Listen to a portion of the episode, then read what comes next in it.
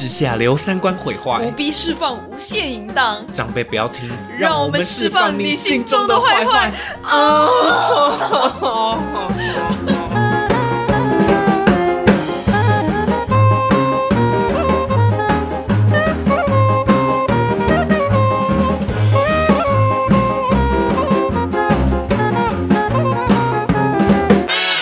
欢迎大家收听，长辈不要听。我是 Emma，我是嘉伟，我们现在还在美食街。我们我们就好像那个什么，困在时空胶囊里面。你知道你知道在录在播这个外面的观众的同时，他们已经过了三个礼拜礼拜，然后我们还在美食街吃饭。真的，我自己听的，我自己在听我们前面集数的时候就有这样的感觉，就是听到以前自己的集数，哦，原来我那个时候那样子想哦，然后这个时候听到就说，哇塞，我人家那样子讲也太好笑了吧，会有那种感觉。就是对，你知道，就是观众跟演员嗯，的是，其实它是有时差的。对，就好像例如说斯卡罗好了，嗯嗯，他可能是好几年前他就杀青的戏，嗯然后但是直到现在他才红起来。对，就是我们会有这种时差感，但是这种时差感时差感让我觉得很奇妙，蛮好玩的。蛮好玩的。就是你很少会有一个工作会有见到这种时差感啊，嗯嗯嗯。就好像我前一阵子，哎、我应该是大五的时候，嗯。两年前，我有去拍《台北女子图鉴》的灵演呢，嗯，是哦。我有见到范少勋本人，OK，跟桂纶镁本人，嗯嗯，然后在中山站那一边。你看到你自己了吗？还没，现在现在已经播出第六集了，但是还没有看到我那一集出现。嗯嗯嗯但是我那一集我应该会一扫而过，看得到那个人是我。嗯嗯嗯我我就会我就会在他们的两个人就是骑单车的背影，我不确定有没有剪进去了。嗯嗯，就是他们两个人可能会有骑单车的那个一幕，嗯然后我就是在背影里面，然后在骑骑单就是骑脚踏车路过的一个路人，嗯或者是在点面的一个路人这样子。嗯但是那时候就有看到桂纶镁跟范少勋这样，嗯哦，那时候超好笑的，就是我还跟那个面店的老板讲说，哦，他们在拍《台北女子图鉴》，嗯，然后到最近这一个戏出来的时候才知道，这个戏蛮红的呢。还蛮红的呢。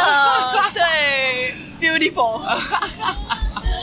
哎，其实说真的，台北跟台南，其实我有发，我觉得台湾反而每一个县市很亲密，耶，嗯，因为很近。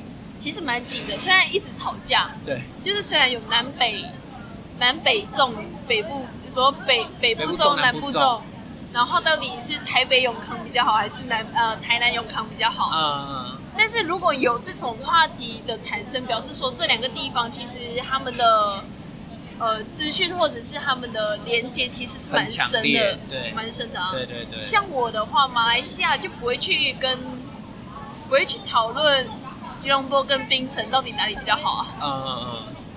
还或者是我们也不会讨论吉隆坡跟马六甲那里比较落后啊，嗯因为我们离它真的是很远，嗯嗯甚至我们离一个更更加大家没有听过的，可能沙巴沙尔越，我们完全不知道那里是什么样的一个地方啊，嗯嗯，所以于是就不会有这种话题产生。哦，懂意思。对，所以我就觉得其实相对来说，台湾其实蛮小，其实蛮台湾真的很小，对，或是大家就纯粹爱吵架而已。这样子感情才好嘛，这样子感情才好啊。对啊，大爱吵架。而且我真的很喜欢看哈哈台，然后 哈哈台在挑起大家的战争的啊。对，就是你知道哈哈台，就是民众都讲说啊，你们不要再开这个地图炮了，什么之类的。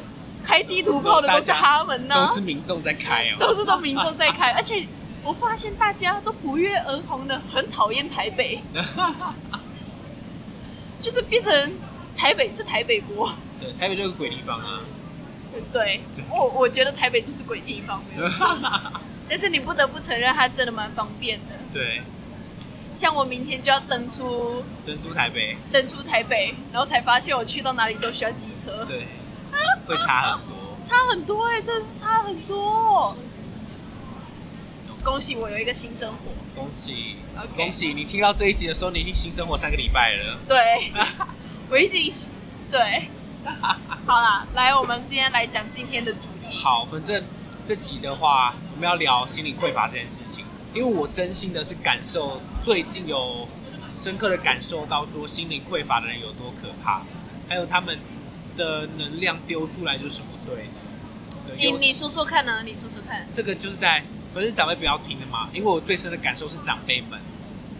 OK，OK，长辈们、哦，我真的要讲的故事也是长辈们的、你那个不算吧？那而且那个比较好笑。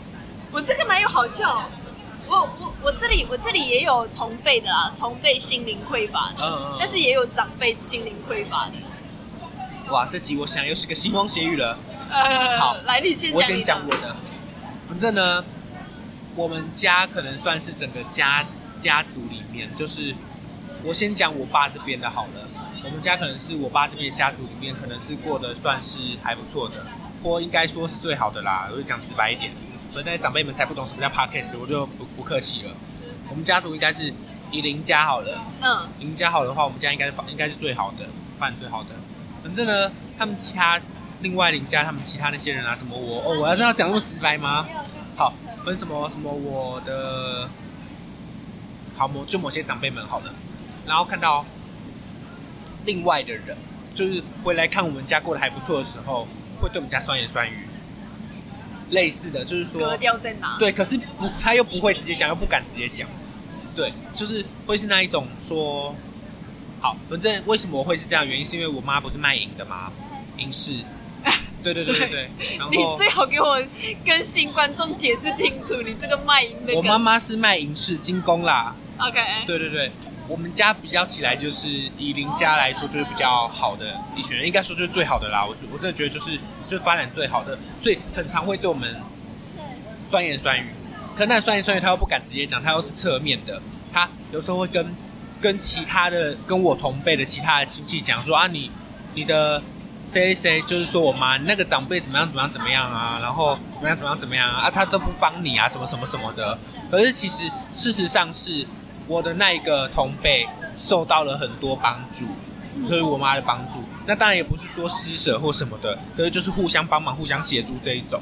所以当他们在闲的时候，为什么我们能够帮助到他们，就是因为就是因为我们能够给嘛，啊，我们有能力给，就是来自于我们有有能力。所以他们的酸言酸语其实是来自于他们没有能力。嗯，重点就是他们其实真的是没有办法说照顾到你的这个人，因为那个跟我同辈也是邻家的嘛，对，就是很奇怪哦，很像是我们都是外人的感觉，就是邻家，可是反而我这边的，因为我妈不姓林，所以他们就觉得是外人这种的，这样子，所以你从一些事情，我们我不能讲太细节，因为这太私人。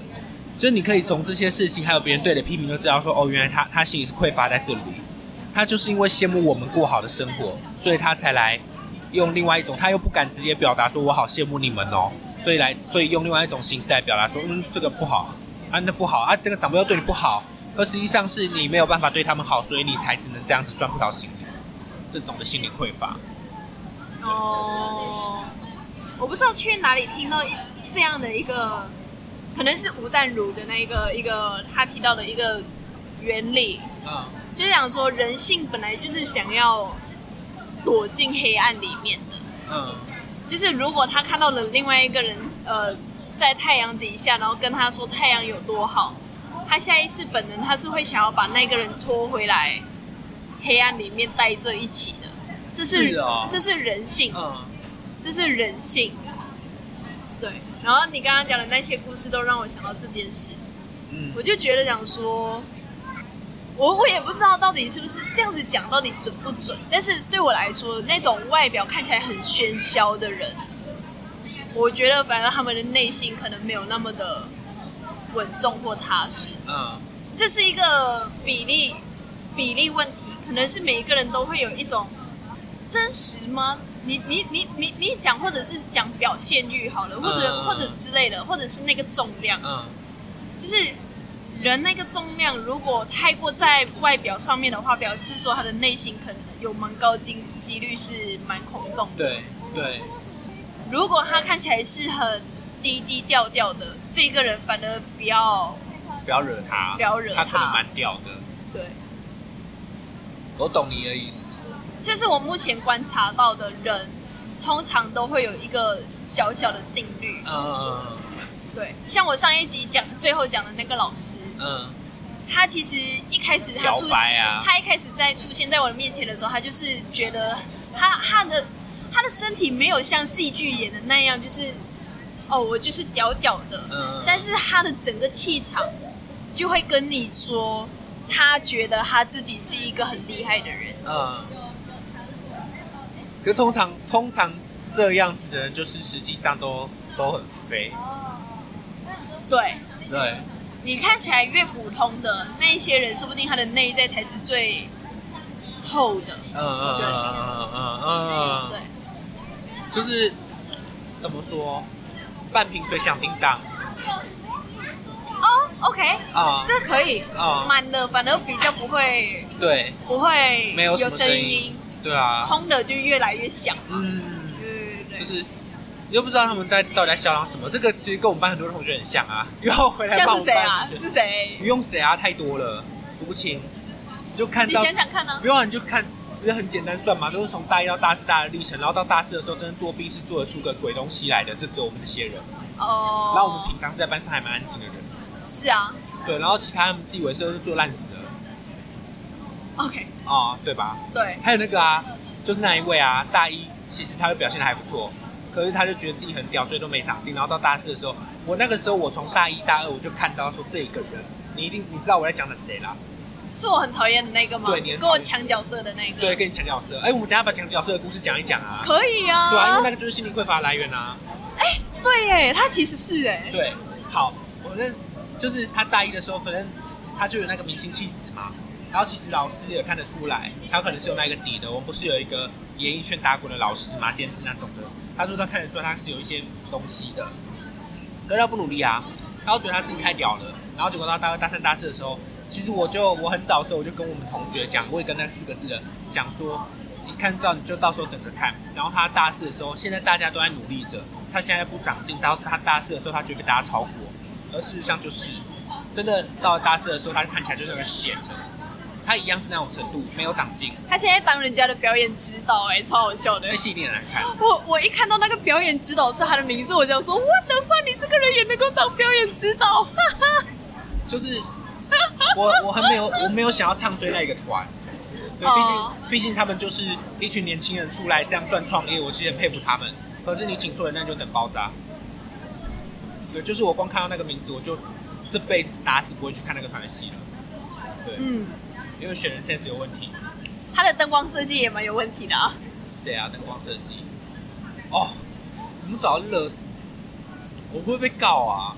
我们有点太明显了。我们我们我们我们没有讲，我们没有讲到他的名字啊。他们要跟我们什么？也没有影射到谁，哦，好对，也没有也没有影射到谁啊。那我就要来讲这个表演指导的 匮乏的心对匮乏的这样。太明显啊！他有本事他就来告我啊！哦，因为是事实，所以其实对啊对啊他就事实，我这里手上就是有证据啊。我是说，如果他来告你的话，我们就把对话记录发出来，对啊，到长辈不要听，到我们觉得啊那那那我觉得我现在我要先载一下，我要载那个录音档，但是我觉得他不 care 我啊，所以所以他应该啊，他应该。活在自己的世界很开心吧？对啊活在自己世界，还不会长大。哎 好了，我要来讲那个故事好的。反正就是我大三的时候有一次，就是那时候是我们班上的班级展演最后一次，嗯心血来潮，我自己心血来潮想要就是去欧演员的角色。对，然后因为那时候我人在马来西亚，然后台湾在 audition 嘛，然后我就需要在线上跟我的导演对话这样。嗯嗯然后 OK audition 完了之后，我就觉得讲说，哦，我大概是不会上的啦。嗯然后隔一天早上起来的时候，一看那个公告嗯，，有你，有我，哦，我上了，而且是我上到戏剧里面一个很重要的角色。对，然后后来上了的之后呢，我就发现一个呃蛮陌生的一个讯息，嗯就是那个表演指导本人来找我啦，嗯嗯嗯 啊，他就用录录音录音的方式来跟我说，嗯诶、艾玛，你现在在吗？就是嗯。就是我要跟你说，就是诶，你能不能够，就是你对我演的，就是因为还有被选到另外一个女主角的的的角色，对他就问我能不能跟他换角色。嗯他讲说他比较想要演我这个角色，嗯如果他演不到我这个角色的话，他考虑他不要演了，这样子，他就他就问我讲说，呃，如果你你要跟我换角色的话，我就去跟导演讲，嗯嗯嗯，就是换角色这样。这我就心情，我就心里在想，这有对吗？不对啊，就是他怎么会自己私底下先问？对啊，他应该是要跟导演去反映，如果他真的要的话。对。然后，而且而且他还跟我讲说，如果我没有拿到这个角色的话，我可能我就不演了，这样子。呵呵呵。那你要跟他讲说，太好了，你不要演，拜托，你应该要这样子讲的我我那时候就其实就跟演员圈其实不熟啊。啊啊我那时候我是我那时候超奇妙的哦，我那时候上大学第三年了，我才开始演戏。嗯但是其实我从小到大我都是学演戏的，嗯我就是一跟二都在学技术或导演，对，三的时候我才开始接触表演，四的时候我才全部表演嘛。然后就演演了一长串，对，然后就演到现在了，对，然后现在靠吃饭还是要回去做技术，干 反正就是反正就是呃。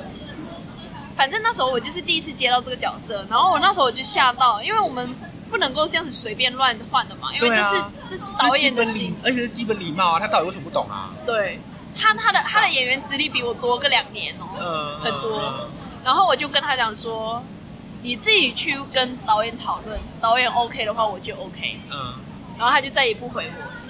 然后后来开拍的时候，他还在啊，对啊，他然后他还是演他的那个角色，但是他后来他还教我怎么演戏就对了。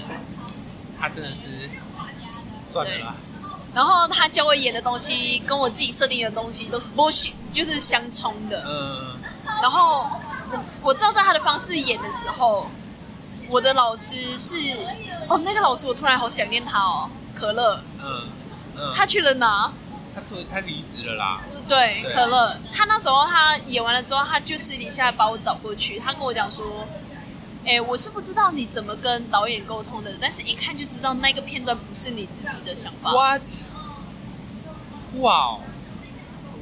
那你有跟他讲说是那位的那位给的吗？有，我有跟他讲说是那位给的，嗯他就想说，那你要回去跟导演聊，嗯，一定要换回来，因为我觉得原本的最好。嗯，他应该要然后直接介入的。然后在进剧场的前一天，我就直接换回来了，嗯嗯就听这个老师的话，我就跟导演讲说我要换回我自己演的方式，嗯就换回来了。我好想念这老师哦，有人帮我肉搜他吗？可乐，我好想念可乐哦。可乐他也，他可乐虽然是呃舞台监督教的不好，但是我觉得他是一个非常称职的演员。嗯哦然后其实我也蛮感谢他的，因为、嗯因为这件事情。对，然后后来呢，这个女生呢，我就跟她变成死对头，啊，大大死对头。大死对头的那一种，就是因为这件事情加上他排练的过程中磨合啦，然后我就觉得我看不爽这个人太久了，嗯嗯然后这个人也可能看不爽我太久了，嗯嗯，然后呃，我以为你会踹他哎。我不会啊，嗯我我当然不会。然后到后来，后来有一次我毕业了之后回去演学弟妹的戏，然后在路上就是在同一个表演场地遇到他，演学弟妹的戏。只有哎演你的，对不起 啦，演你的，对啦对啦演你的戏，你是我学弟妹没有？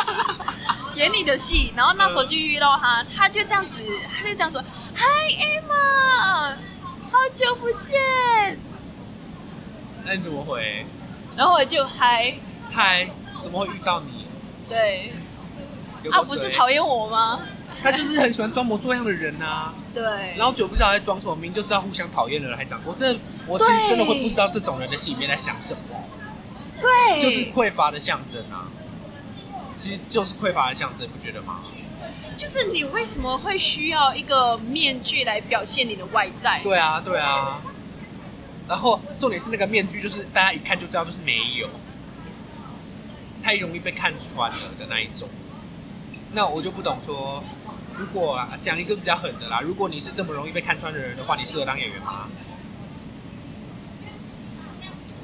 是没错啦。对啊，或者尤其是你是为了要伪装，而不是说你心里有什么想法的那种，你是你就是知道你有意识的要伪装，你还伪装不起来。对，好啦，我觉得我们需要来某个程度要定义一些心灵匮乏。嗯，你觉得心灵匮乏是怎么样？就是爱比较，就是会为了外在的东西外在应该去争取一些什么东西就是西？整体爱比较，然后呃，很容易愤世嫉俗。哎、我们其实很愤世嫉俗哎、不一样，我觉得不太一样。我们的分析技术就是我们我们针对点在输出，而不是说，就是他的分析技术是羡慕别人好，是因为他过得太好的生活，所以我攻击他的那一种，然后他自己不会认为到，哦，对，了解。对啊，就是当我自己遇到这样攻击的时候，我就觉得哦，他智障，我不跟他计较。OK，对，我了解了，我了解了。呃，录得到吗？那个录得到，服务生再推椅子，我会收进去，真的假的？一定要的吧？这就就像刚刚你也有小孩子在后面哭啊也一，样收进去。我刚我刚才就在想说，干我要对这件事情有反应吗？想有反应就有反应啊！忍忍了三集，终于现在有反应。不过等一下，等一下旁边有人在打野炮的话，我们也可以做一下反应，我们就呃那个，我们会需要换一下位置，各位我们要中断一下哦。或者是我们直接拿麦克风过去收。会不会被抓走啊？应该不会啦。应该不会，我们就只是在拍手而已啊，这干嘛？好，我们本来讲什么？心理匮乏的定义啊，哦，所以那那我们就可以来分析一下这一个女角色的嗯，心灵匮乏的部分啊，就是为什么她会有这么和善的外表，但是实际上内心就是很嗯，好难哦，可能他就是个烂人吧，完全没有要分析的意思。没关系啊，就我们觉得烂的人都是心理匮乏的人。就怎么讲，心理匮乏已经是对他们最好的呃解释了。就怎么像我刚刚那个长辈，就是因为这刚刚那个人我不太知道怎么分析，可是就对于我那些就是心理匮乏长辈人来说的话，他们会嫉妒我们有好的生活，就是因为他们自己。他因为他会一直说我们怎么样怎么样哪里不好，就是因为其实我们很好，而我们就是过的这些好的生活是他所没有的，所以他只能用批评的方式，他又不愿意承认，也不想改变，那他只能用这个方式去转化，可以让自己过好过一点。说就有点有点那种心态，就是讲说哦，没有啊，其实我也还不错嘛，你们也就那样子而已嘛，我还不错啊。但实际上你他妈烂的要死。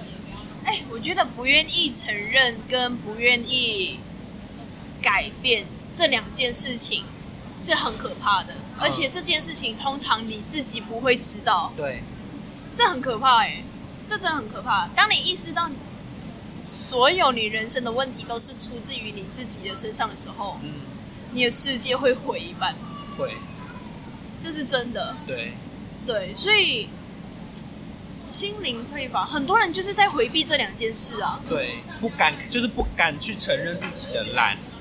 对，对，那我们要不要来承认一下自己的烂，然后我们来表示一下我们不是一个心灵匮我们乏的人？早就承认过了吧？因为我应该说我们早就经历那个过程了啦。我们好，我好像这一年来我都一直在经历这个过程。对啊，应该说就是要知道自己差在哪里，你才有办法去动手术。哎，对，对，所以我大概这一段过程最严重应该是我高中的时候吧，因为我高中过得很不开心，然后又遇到一堆心理更匮乏的人，这种的，他就就是说，反正整个到那个时候就知道，就是因为我懂那个状态，我知道说心理匮乏的人大概是怎么样子，就是真的很很厌世，然后会觉得说身边人都不懂，大概是这种状态。可是你真的去面对了，好好去面对这个问题之后，你会发现说，哦，原来其实是你自己的问题。那你去看清楚了之后，就两条路嘛，第一个就是烂到底，第二个就是 OK，那你知道要怎么改变，你要你有想要去改，那你可以开始慢慢的调你的思想，调调调，然后调到大学这样子，一直到现在，能够呃这么清楚的去想这一些东西跟阐述这些东西是，其实是花了很长的过程的，呃，也是要经过这么长的时间才可以把那个匮乏补起来，因为你才会知道说到底什么真的是重要的，然后你才能够真的有自信，那就不至于匮乏。我觉得这个就可以直接回到我刚刚一开始讲的那一个，啊、就是真的心灵不匮乏的人，外表是会看不出来。或是不会亮丽成那个样子。对对对对对，他不会很多做东多做东西在他的外表上。嗯，或是说，我觉得这个不完全对。呃，怎么讲？呃，应该说，我觉得有一个很奇妙的东西，就是气场。你这个人他会不会发，跟他有没有自信，他的自信是装出来还是真的？其实你光看这个人讲话，他的气场跟质感就知道了。嗯，对，这个这个很妙，这个我没有办法，我们很难跟大家阐述。就是先一讲话，你就知道哦，这个人大概什么样的人，或他一开口就是他自以为是，他的样子，对，或这一个人这个人开口就是他的乐色这种的，就是至少我自己看我没有失误过，真的还没有。对而且不知道为什么我们对于这种东西察觉都蛮敏锐的。对，像是哎、我刚刚我刚刚是不是有讲的？就是反正我的那个老师就是一副 act 来他自己很屌的感觉。对，这个旁边的人可能不怎么敏锐的人看不出来，嗯。但是你作为跟他合作的人，或者是你作为一个很很察言观色的人，你一看就知道嗯。他的这些动作的背后其实是很空洞的，嗯，这很奇妙、欸。都在填补啊，对，这很奇妙的，就是会有一些人为了不要让别人看得出来自己的不足，嗯，他会把他自己的外表装的很好啊，对，因为他能够改变的就只有那些东西。就是像那些都会发很空洞、现动，然后漂亮没照的那种，心里就很空洞。你你你是要讲谁吗？我没有要讲谁，但我好像也讲了谁。对，事实就是，因为哦，我不想再抱怨了。可是那位真的被太多人讲说他的生活是空洞的，而且是来自于不同生活圈的人。应该说来自于不同圈的人，就是平常都不一定会接触到的，都会直接说他是匮乏的，跟或者说他的他就是没有东西。他讲、哦，就是他们就是讲这么重的词，好重哦很。重，用没有东西去讲。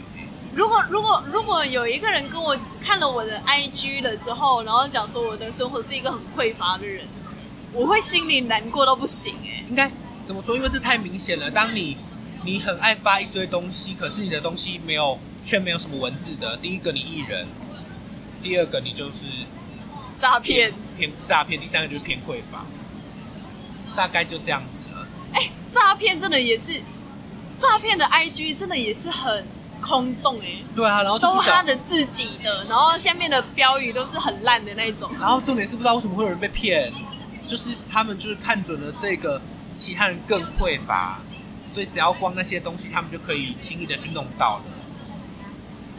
哦，对啊，所以呃，身为一个匮乏人，他的风险有多大？就是光你自己心灵不健全，然后你还会被骗财骗色，然后到时候你人生都爆开，连锁效应啊！我们接下来要看那些人的连锁效应会怎么样长。就看他哪一天有没有意识到喽。我是说那个发很多很漂亮的、那个，我还以为你是说那个表演指导，啊，表演指导吗？啊，那个我诅咒他很久啦、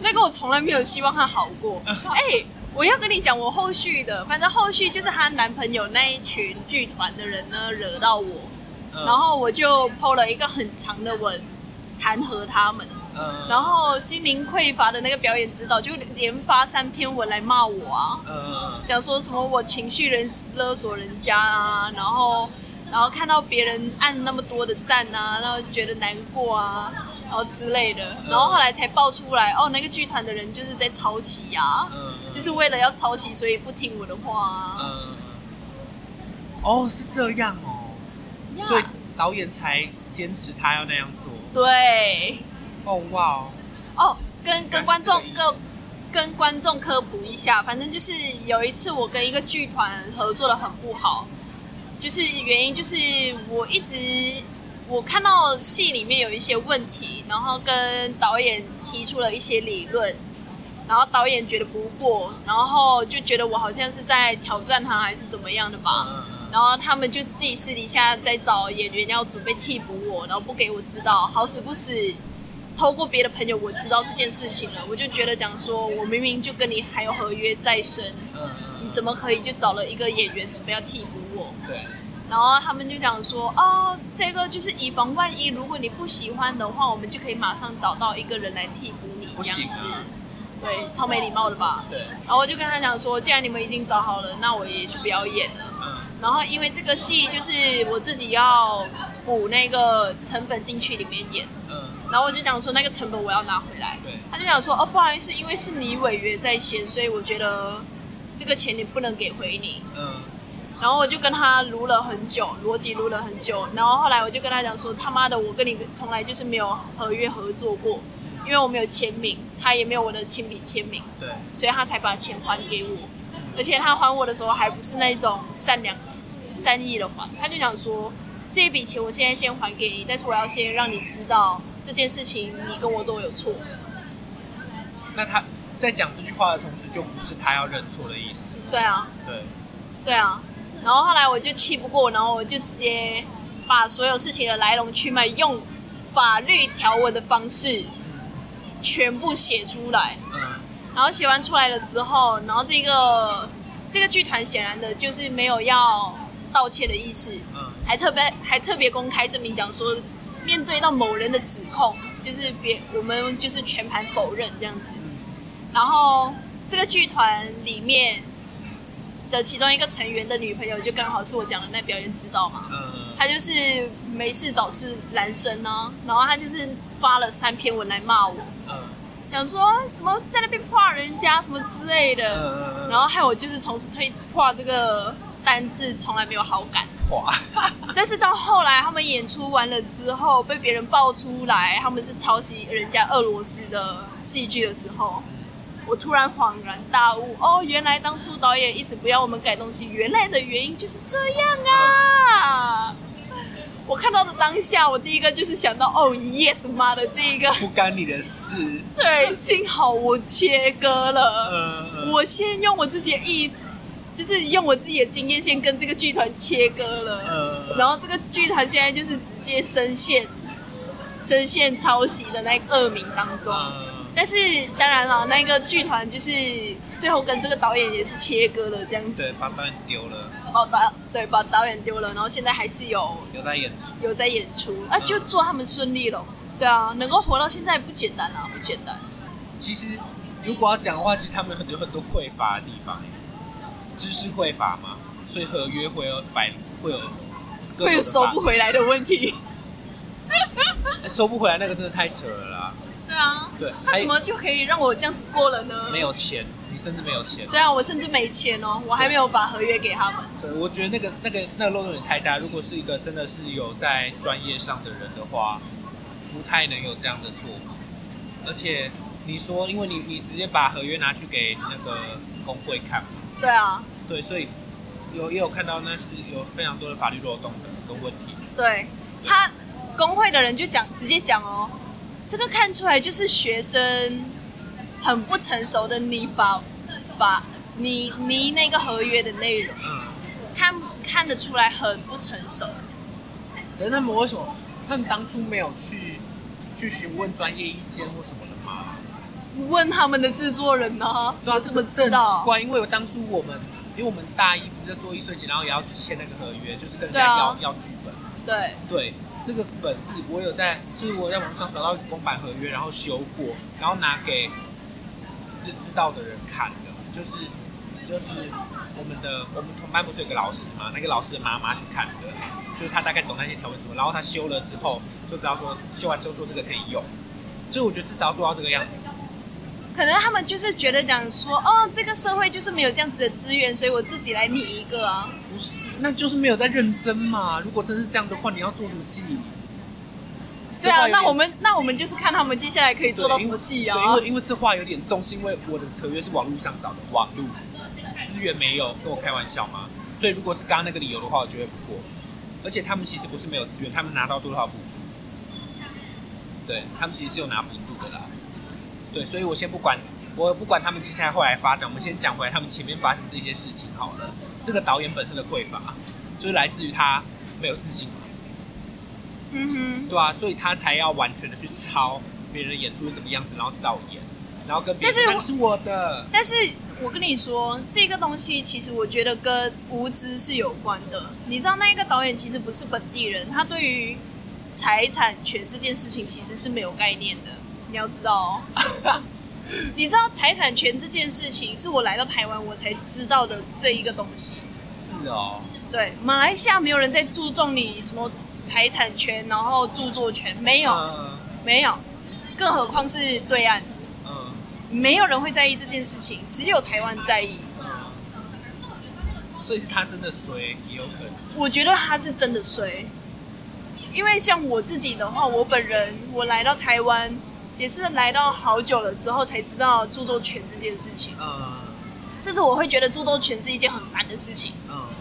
对，所以我觉得这个是他真的虽小，遇到一个讨厌他的人，然后又知道是俄罗斯的版本，嗯，直接开直接翻出来，直接对，对，他就直接这样子被公审了。放到黑车上，对啊，我觉得人生有这样的经历也是蛮不错的。有够虽小哎，真的有够虽小。而，且你知道他们最衰小的是什么吗？他们本来可以不用发生这件事情的，嗯，就因为他们这个剧组呢，他们原本是要在学校里面演嘛，对。他们就是野心之膨，呃，爆炸，对。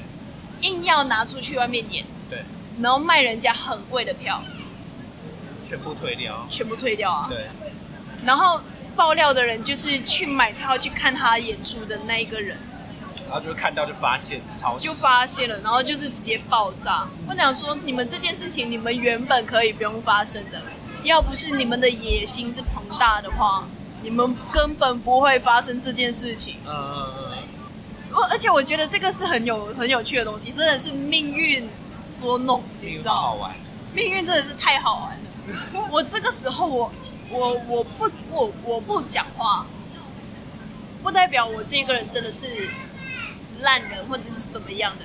你看这个故事到最后谁赢？我赢啊！对，到最后每个人都来恭喜我、哎，艾玛，你才是最后的赢家、真的。多少不同生活圈的人，呃，学弟妹，跟他们同班的学弟妹真跑假跑来跟我说：“艾玛，你是最后的赢家哎、好靠背哦，他们，但确实是这样子。啊天哪！行政做什么都不会歪啦，看，